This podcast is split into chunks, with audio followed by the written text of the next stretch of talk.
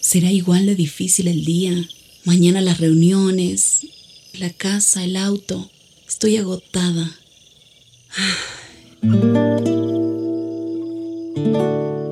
No importa cuántas cosas me hayan angustiado hoy. Me acercaré a Él porque Él tiene descanso para mi alma y mi mente. Cuando mi corazón está tranquilo, puedo escuchar su voz en quietud y confianza. Mi fortaleza está en descansar en Dios. Ven a descansar.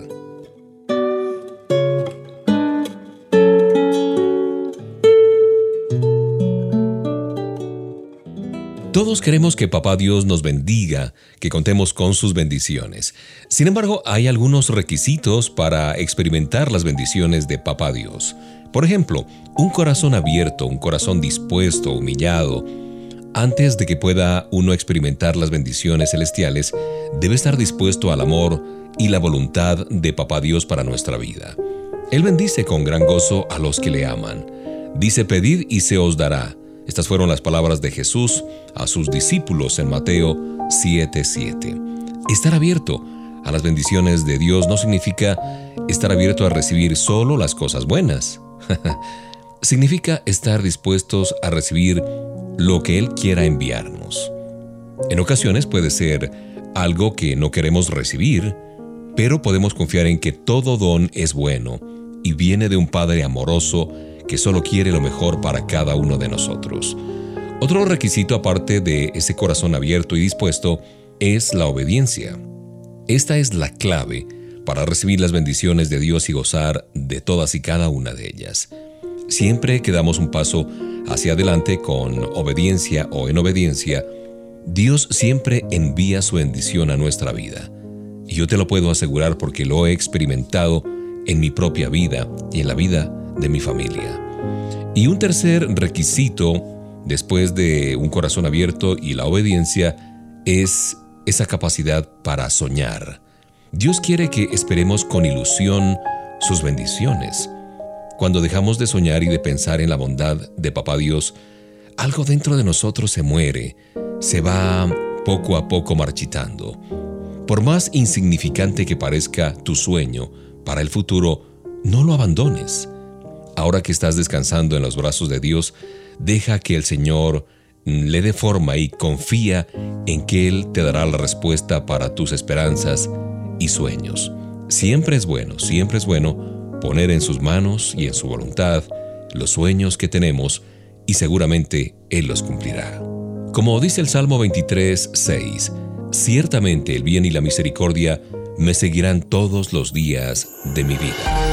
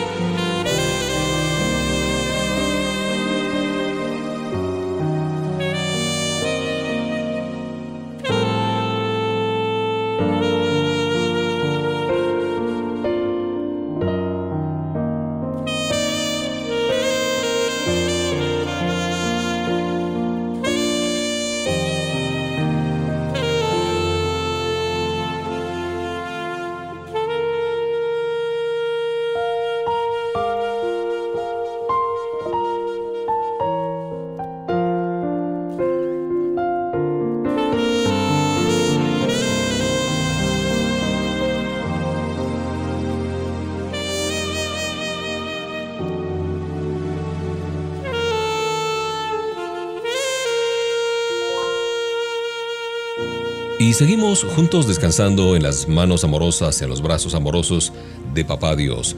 Y hay algo que Dios quiere que recordemos siempre, que pensemos en la cruz del Calvario. El hecho de que en esa cruz Jesús pagó toda la deuda de nuestros pecados. Desde la primera vez que el hombre pecó en el huerto del Edén, Dios siempre ha demandado una paga por ese pecado. En la Biblia se emplea el término expiación, ¿no es cierto?, para referirse a esa paga. Para hacer expiación por sus pecados, los creyentes del Antiguo Testamento ofrecían un sacrificio a Dios.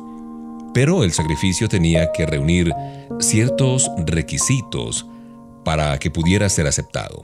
Por ejemplo, para acercarse al altar de Dios, había que hacerlo por medio de un sacerdote. El sacerdote intercedía por cada una de las personas. Los sacrificios debían hacerse según lo establecido por la ley de Moisés. Y el propósito de todo esto que te estoy diciendo era enseñarles que Dios es santo y que solo Él puede borrar el pecado. Pero en la enseñanza de la expiación había otro aspecto, el amor eterno de Dios. Aún después de que el hombre desobedeció y cayó en pecado, Dios no dejó de amarlo, sino que comenzó a preparar el camino para restaurar esa comunión que el hombre había tenido con él y que se había roto en virtud del pecado.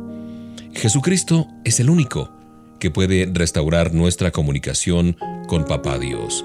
Él es el Cordero de Dios, la expiación perfecta por nuestros pecados. Amy Carmichael decía, solo el poder del Calvario puede convertir las aguas amargas en aguas dulces.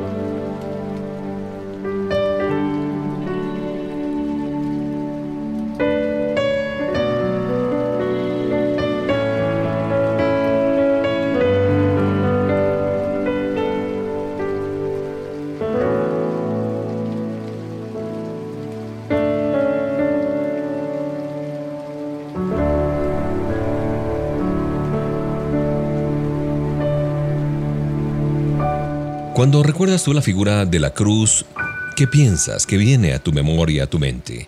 Recordemos que al principio para los discípulos la cruz fue el lugar donde Cristo tuvo una muerte horrible o una muerte cruenta. Creo que a todos se nos ha muerto algún amigo, algún ser querido, algún familiar a quien amábamos mucho, pero ninguno de nosotros ha visto a alguno de ellos morir como Jesús murió. Y por lo tanto, era normal que los discípulos se sintieran dolidos, se sintieran consternados, y Jesús esperaba que así fuera. La muerte, la paga del pecado y el poder de las tinieblas sobre este mundo llegaron a su fin ahí en la cruz del Calvario. Es cierto que el mal sigue ejerciendo mucha influencia sobre las personas que no han aceptado a Jesús como su Señor y Salvador, el mundo en general.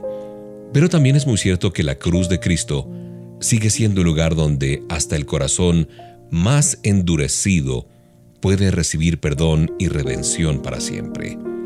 Antes de que Jesús viniera al mundo, solo se conocían las profecías y la promesa de que un día el Mesías vendría al mundo a redimir a la humanidad del poder del pecado. Jesús vino a cumplir con esas profecías y con esas promesas. Cuando Él entregó su vida en la cruz del Calvario por nuestros pecados, el reino de las tinieblas perdió el poder que tenía sobre la humanidad. El mensaje de la cruz para ti y para mí es el siguiente. Dios te ama con amor incondicional. Por eso ya ha hecho lo necesario para que puedas conocer su amor ahora y por la eternidad. Juan 20:20 dice que los discípulos se regocijaron viendo al Señor. La misma actitud podemos tener nosotros cuando nos presentan a Jesús como nuestro Señor y Salvador.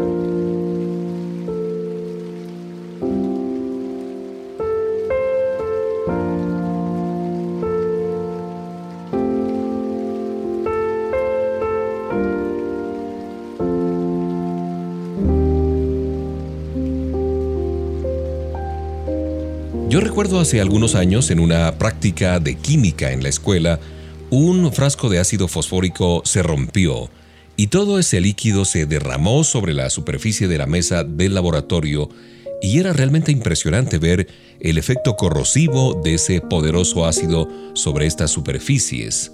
Y pensaba en la acción corrosiva del pecado. Hay siete pasos para que se dé esa acción corrosiva en una persona. En primer lugar, nos viene un pensamiento. Aunque no pecamos cuando nos viene un mal pensamiento, sin embargo, es el momento de rechazarlo y evitar que se den los pasos siguientes. Aquí entramos en un terreno peligroso. No hemos rechazado el pensamiento, sino que le hemos abierto la puerta. Meditar en un mal pensamiento y considerar sus posibilidades acelerarán el proceso hacia la acción. Pero ¿qué pasa cuando nos deleitamos en ese pensamiento? Ya sea que soñamos despiertos o le demos rienda suelta a la imaginación, lo cierto es que nos sentimos cómodos con ese pensamiento. Llevamos el pensamiento a la práctica, este sería otro paso. Si no encaramos el pensamiento en alguno de los primeros cuatro pasos, el quinto paso será inevitable. Nos justificamos de nuestra actitud. No solo hemos caído, sino que nos ponemos a la defensiva si nuestra mala conducta se pone en tela de juicio. Y finalmente, el paso número 7, terminamos siendo dominados por el pecado. No tenemos la intención de hacer otra cosa que seguir en los pasos del pecado, abrazar el pecado. Y así como las olas pueden destruir una hermosa playa, el pecado puede carcomer el hermoso plan de Dios para nuestra vida. He allí ese proceso, esa acción corrosiva del pecado.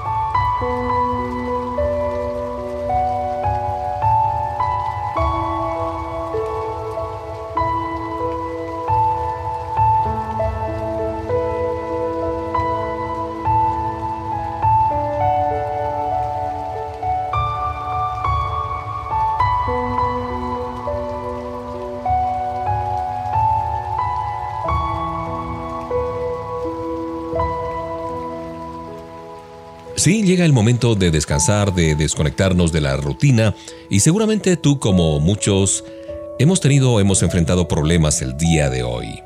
La reacción natural ante un problema es buscar la solución así, inmediatamente. Nuestro mecanismo de defensa elabora tácticas que nos libren rápido y sin dolor, sin reparar en que Papá Dios es nuestro guardador. Él vela por nosotros con mucho esmero. Él conoce el camino que está por delante y por detrás de nosotros. Al Señor nada lo toma por sorpresa. Aunque habrá veces en que no comprendamos hacia dónde nos lleva, debemos seguir adelante con Él. Él nos guiará solo por las sendas que ha preparado para nosotros. Antes de la batalla de Jericó, Dios le dijo a Josué, mira que te mando que te esfuerces y seas valiente, no temas ni desmayes, porque Jehová tu Dios está contigo donde quiera que vayas. Es muy conocida esta porción de Josué 1.9. Amy Carmichael, la gran escritora, dice, gracias a Dios por los versículos en la Biblia que tienen que ver con batallas. Todos los días salimos a lo desconocido, especialmente los lunes por la mañana, porque sin duda la semana será un campo de batalla, tanto externamente como internamente en la vida espiritual invisible, donde se libra las verdaderas batallas. En todo caso, el Señor nuestro Dios está con nosotros y luchará por nosotros. Tiene razón Amy Carmichael. Al empezar la semana, al empezar el día o al terminarlo también, porque no, cobremos ánimo en el hecho de que Papá Dios conoce todo lo que nos espera y estará con nosotros a cada paso del camino.